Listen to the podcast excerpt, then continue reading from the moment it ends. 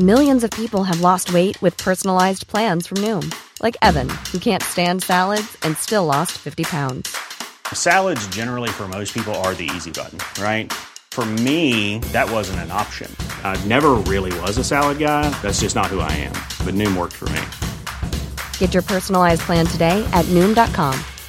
Real Noom user compensated to provide their story. In four weeks, the typical Noom user can expect to lose one to two pounds per week. Individual results may vary. There's never been a faster or easier way to start your weight loss journey than with PlushCare.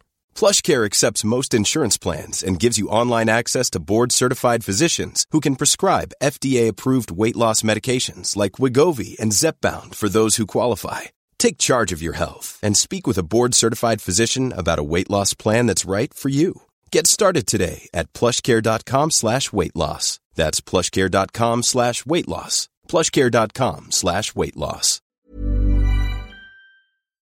It's How Do We Fix It with Richard and Jim. The Myth of Main Street Why Going Back to the Past Will Cost Us. Louis Hyman. Main Street is a touchstone for how we like to imagine the real America. There's always this anxiety about what America is. Main Street is how we imagine ourselves. And ideally, I think on the left, there's a desire to boost wages, and on the right, it's to lower prices. And I think that the right answer has to be well, how do we get people into jobs that pay them better than they're currently being paid today and still take advantage of efficiency? So, one of the tensions we have is that we are struggling as society to create these opportunities for autonomy, you know, whether on the farm or in the small business. But the reality sometimes falls quite short of that.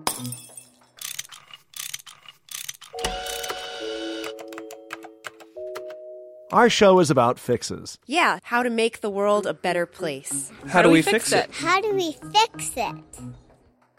So, Jim, Make America Great Again was Donald Trump's signature slogan. People love that kind of nostalgia, but today we're going to take a look at the case against nostalgia, why going back to an imagined past could prove very expensive. We were struck by an article recently called The Myth of Main Street, written by the economic historian Louis Hyman. Louis is a professor at Cornell University and the director of the Institute for Workplace Studies and he joins us via Skype from Ithaca, New York. Louis, welcome. Hi, guys. Thanks for having me on the show. In your piece for the New York Times, which I want to quote at some length, you say Main Street is a place but it's also an idea. It's small town retail, it's locally owned shops selling products to hardworking townspeople, it's neighbors with dependable blue collar jobs in auto plants and coal mines. It's a feeling of community and having control over your life. It's everything that seems threatened by global capitalism and cosmopolitan elites in big cities and fancy suburbs. So, first, what is that idea? Well, Main Street is a touchstone for how we like to imagine the real America. There's always this anxiety about what America is. Main Street is how we imagine ourselves.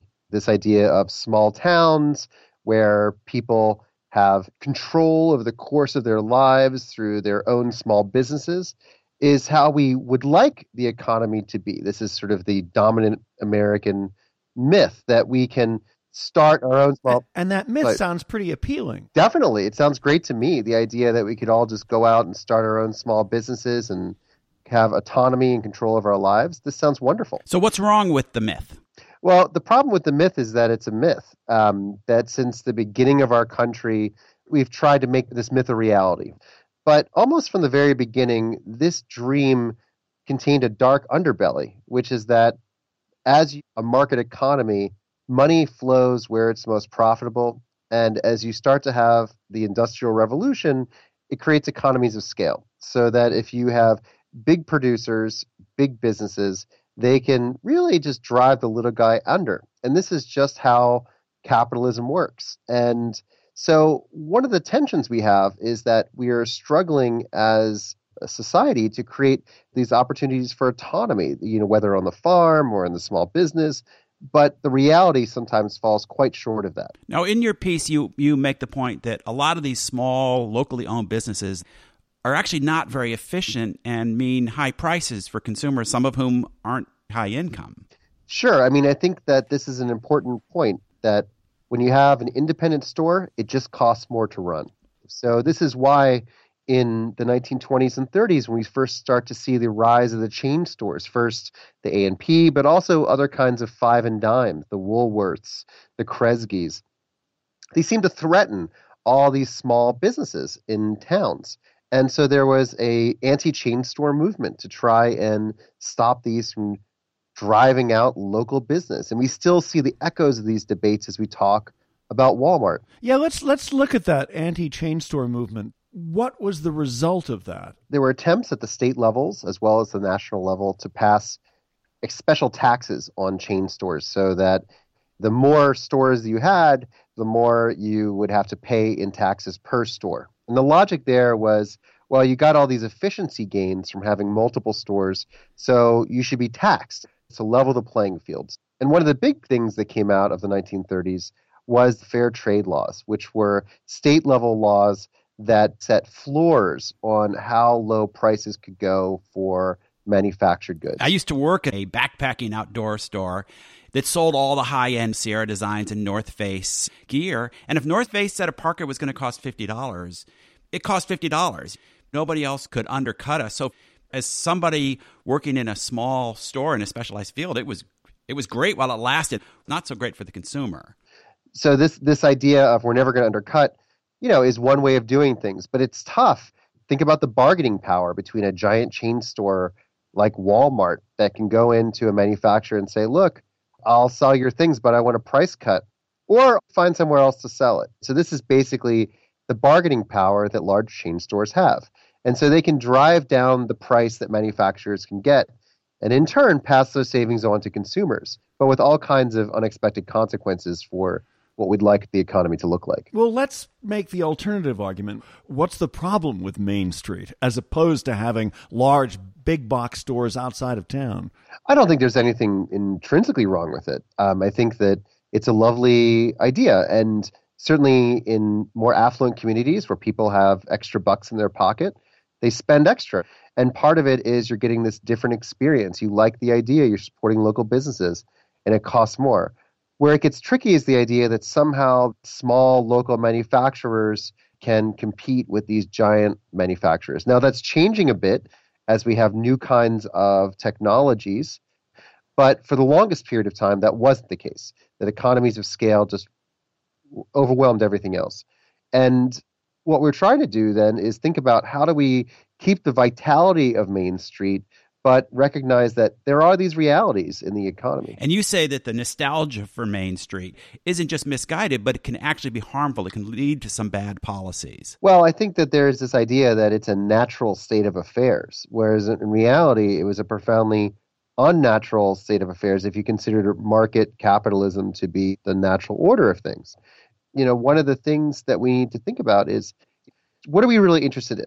Are we interested in autonomy? Are we interested in being able to walk down a nice, pleasant street? Are we interested in jobs just the way they were before? And some of those things are possible and some of those things aren't. And and another reason why those things aren't possible is because of the rise of automation and globalism that have totally changed the economy and it's not as if we can put the genie back in the bottle. For sure. I mean, the US still makes more nearly than any other economy in the world in terms of manufacturing, except for China. It's just that our, our factories are heavily automated. So it's not just the story of globalization, it's also the story of automation and the kind of system of you know expensive manufacturing, expensive retail, high paying jobs all fell apart in the 1970s as we went to automation and globalization for our manufacturing, to the discount store for our shopping, and as unions began to fall apart as well. But it also opens up new possibilities for the economy at the same time. Yeah, before we go on to solutions, I just want to ask you again why can't we go back? Why can't we have a model where we encourage more smaller businesses at perhaps at the expense of large conglomerates and, and impersonal ways of, of carrying out everyday shopping. We could definitely do that. It would just cost more. People would have to be willing to pay more. Um, we would have to reinstitute policies, price floors for our manufacturing or price stability for our retailers so that they made more money. So, one of the things you have to realize is that we went from a world of department stores, which were the main retailers in 1960. They paid out about a third of their sales in wages. Well, five years later, 1965, the biggest retailers in America as a sector are these discount stores like Walmart and Target. And they pay about 8% of their sales in wages. We can't have low cost retail and you know locally owned shops and everything. We need to increase those margins. So, Louis, I just so personally Louis, what, don't think. So, Louis, what you just heard there is a little bit of the dynamic of this show. The view that Richard just put out is what I would characterize as standard left leaning nostalgia. That why can't we just protect the workers and the jobs? I argue, as a squishy libertarian on the team, I would argue that the left often underestimates the importance of low prices, especially to poor people. And I'm often struck that the left seems to shrug that concern off. What's your take? I think that's a perfectly reasonable critique. I mean, ideally, I think on the left there's a desire to boost wages, and on the right it's to lower prices. And I think that the the right answer has to be, well, how do we get people into jobs that pay them better than they're currently being paid today and still take advantage of efficiency? In the long run, our economy is only possible because of the rising productivity, right? And this is the source of all our wealth. It because capitalism is an engine for growth. It's also an engine for inequality. And figuring out how to balance that growth and inequality has been the source of our political struggles for the last 200 years. It's How Do We Fix It? I'm Richard Davies. And I'm Jim Meggs. And our guest is economic historian Louis Hyman. Back.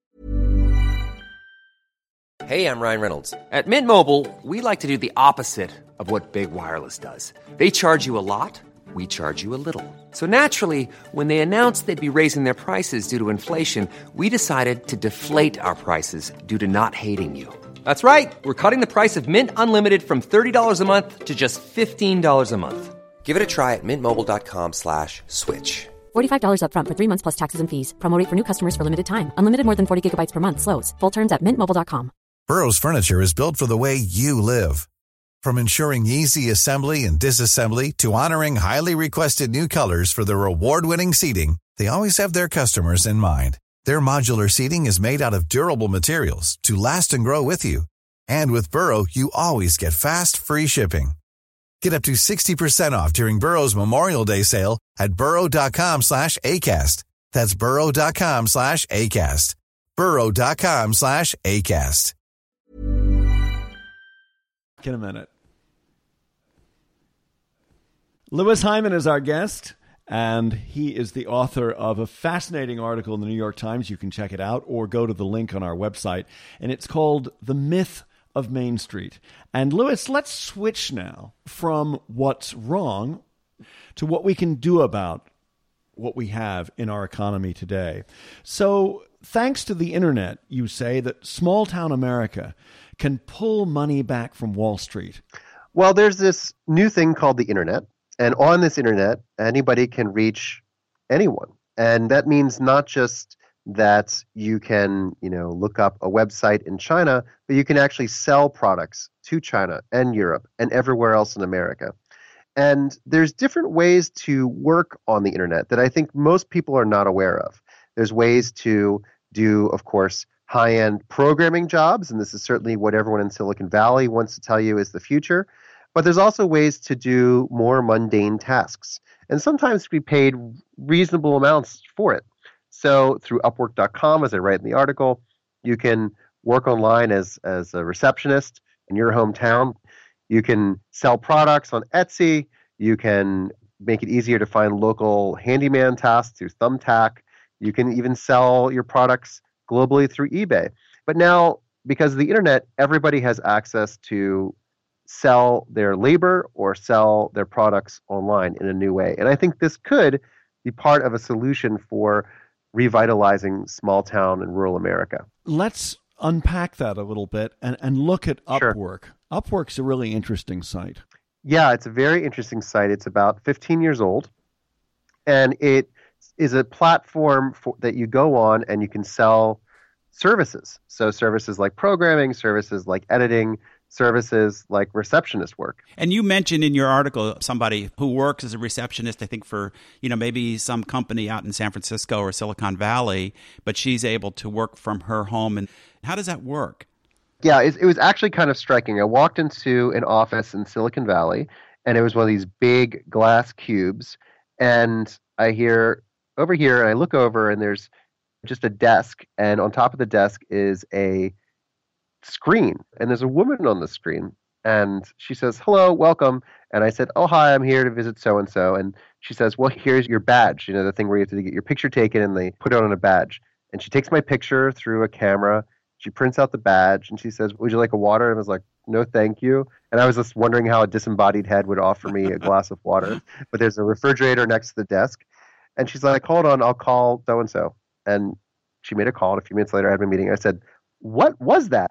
And she's like, oh, that's Crystal.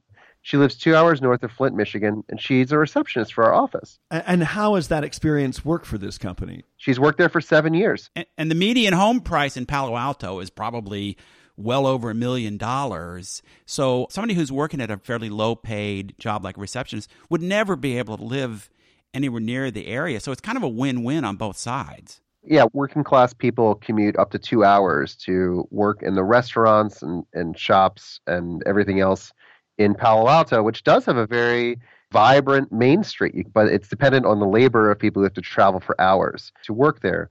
And the places with the most vital economies are the places that have these real estate bubbles. And figuring out how to decouple place from work, being able to live locally two hours north of Flint, Michigan, and work globally or even you know nationally. And this is the kind of world that is emerging, and a world that can really help rural people who often have difficulty searching out reasonable price jobs where they live. But this does presume that those working class areas have internet coverage.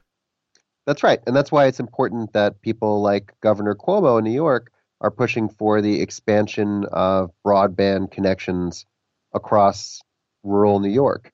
And this is something that, you know, we we also built roads, we built canals, we did all kinds of things to make the market work and help people. And this is this is another thing that we can do. But I think you'd be surprised how many people, even in rural areas, have smartphones. And a lot of this kind of work, you know, obviously not live receptionist work can be done on a smartphone, but a lot of other kinds of work can be done in this way. So when we talk about things like people function as digital assistants, they could do that in India or Sri Lanka or anywhere. So those jobs are somewhat vulnerable. What gives people in the U.S. an advantage in this situation? Sure. I mean, this is the first thing everyone says, and it's a perfectly reasonable question.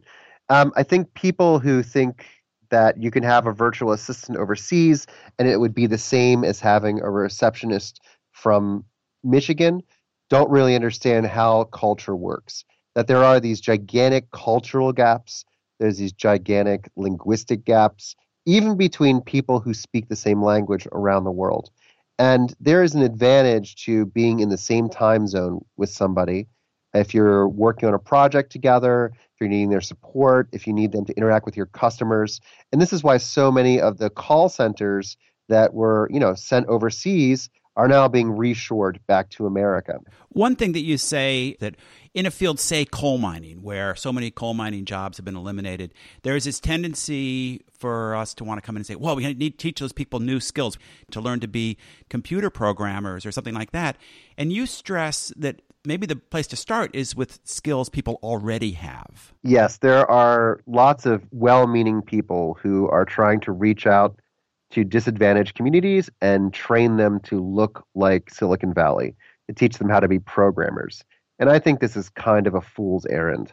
And it betrays the naivete about what actually America looks like by a lot of well meaning college educated people. You know, only about a third of Americans have college degrees, right? So we aren't even poised to all become techno literate in this way to be able to become programmers of the future. It's just not possible. So, what we need to do is find people where they are and recognize the skills that they have that maybe aren't valorized in California, but are important in how the economy actually works. You know, communication skills, cultural skills, basic reading and writing. And one of the magical things about this post war economy was that we created jobs for regular folks. And that's what we need to do again. Are there examples of that being done that can be replicated elsewhere? Yeah, so these these different kinds of labor platforms are exactly those. I heard a story the other day of a woman in Cooperstown who went on Etsy and sold an apron. She took the money from that, she made some more aprons, sold those. Then she started hiring friends. Then she just sells these aprons through Etsy. And that's something that wouldn't have been possible before the internet because she would have had to find a retailer and place the apron with a big department store or a discounter. And now it's possible. You know, she's making a living doing it. So this is this is a market solution for small business. But what we need to do is support these people. It's not just going to naturally happen. They don't know the skills that they have because they've been told by the media and by the educational system that they don't have skills, that they're not smart, that they don't have value in this new economy. And we need to teach them that they do have skills, they do have value, and they can be successful in this new economy without having to become programmers. Well, who can teach them? Well, th- this is this is one of the reasons I wrote the op-ed was that I just wanted to get the word out there. Um, I'm also involved in trying to get something called the Digital Countryside Initiative off the ground in New York State. We act as a partnership between these different platforms, the Etsy's, the Thumbtacks, the eBays, the Upworks, and where people actually go in their communities when they need to find work, which are community organizations like the 4-H, or public, especially public libraries. People go to public libraries now to search for work, especially since 2008. So many of our libraries have turned into centers for social services. And so the plan is to create a website that shows people the kinds of jobs with stories of regular, ordinary skill sets, and then have an intake analysis. So you go online, the website asks you a bunch of questions about you. Do you know how to sew? Do you know how to make fine woodwork? Do you know how to make not fine woodwork? Can you write? Can you speak English? You know, whatever the things that you have, and then tells you the kinds of jobs you might be fit for in this new economy. And you know, to people who are in the know, people in the valley, people who are interested in policy world, they're like, why do we need that? Everybody's heard of these things. And the truth is, most people haven't. So I think just simply creating broadband won't be enough. We also have to create systems to support people as they make this transition to the new economy. I think that would be a much better use of our money than trying to train people into being something that they're not and something that they often don't want to do. We love it when the show comes up with strong, actionable solutions. Louis, thank you so much. You gave us a lot to think about and a lot to follow up on. Thanks so much for having me on the show, guys. Appreciate it.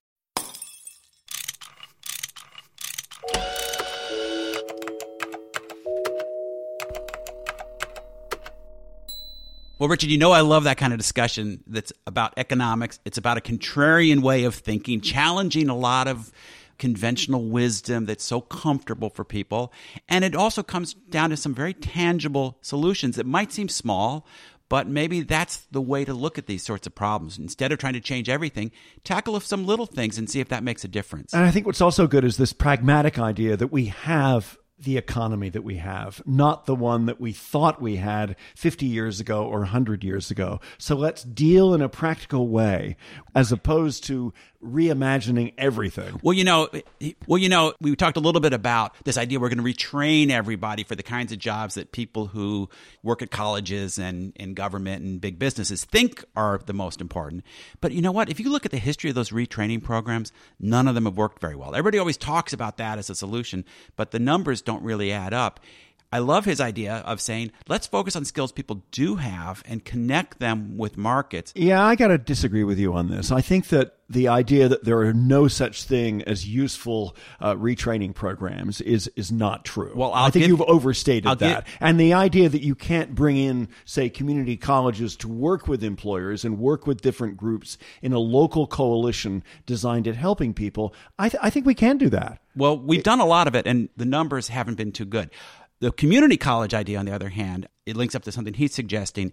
That is, we need to change the cultural model of what's a worthwhile job.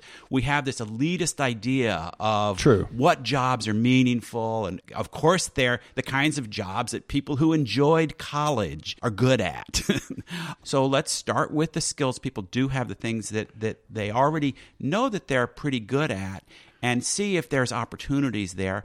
I agree, but the idea that we completely get rid of Main Street and that all small businesses are more expensive and therefore uh, should be run out of town by some more efficient economic model. I think that there is something to be said for local businesses and helping those local businesses do well because they have links to the community. I think there are many small businesses in a lot of towns and even in cities that help knit those communities together. Well, I agree. The reason this is such a powerful nostalgic idea is because it is genuinely appealing. Right. And we all like going into the local store. I mean, I still patronize my local hardware store unless I have to buy something pretty expensive. Then I go to Home Depot.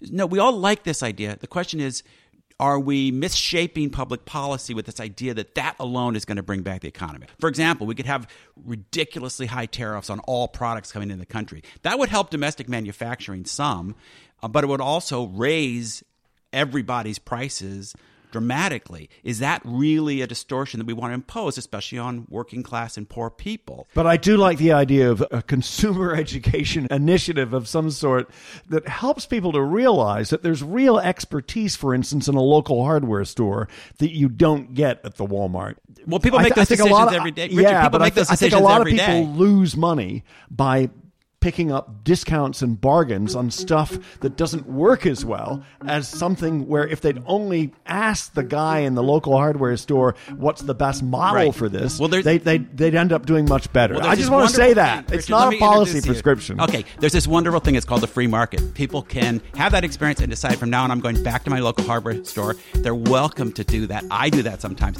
I don't want to impose that on anybody. Fair enough. It's How Do We Fix It? I'm Richard Davies. And we love to argue. Yeah. and he's Jim Meggs. and he- I'm right and he's wrong. Thanks for joining us. Our producer is Miranda Schaefer. And the music is by Lou Stravinsky, and uh, we are produced by Davies Content. We make digital audio for companies and nonprofits. Check us out at daviescontent.com.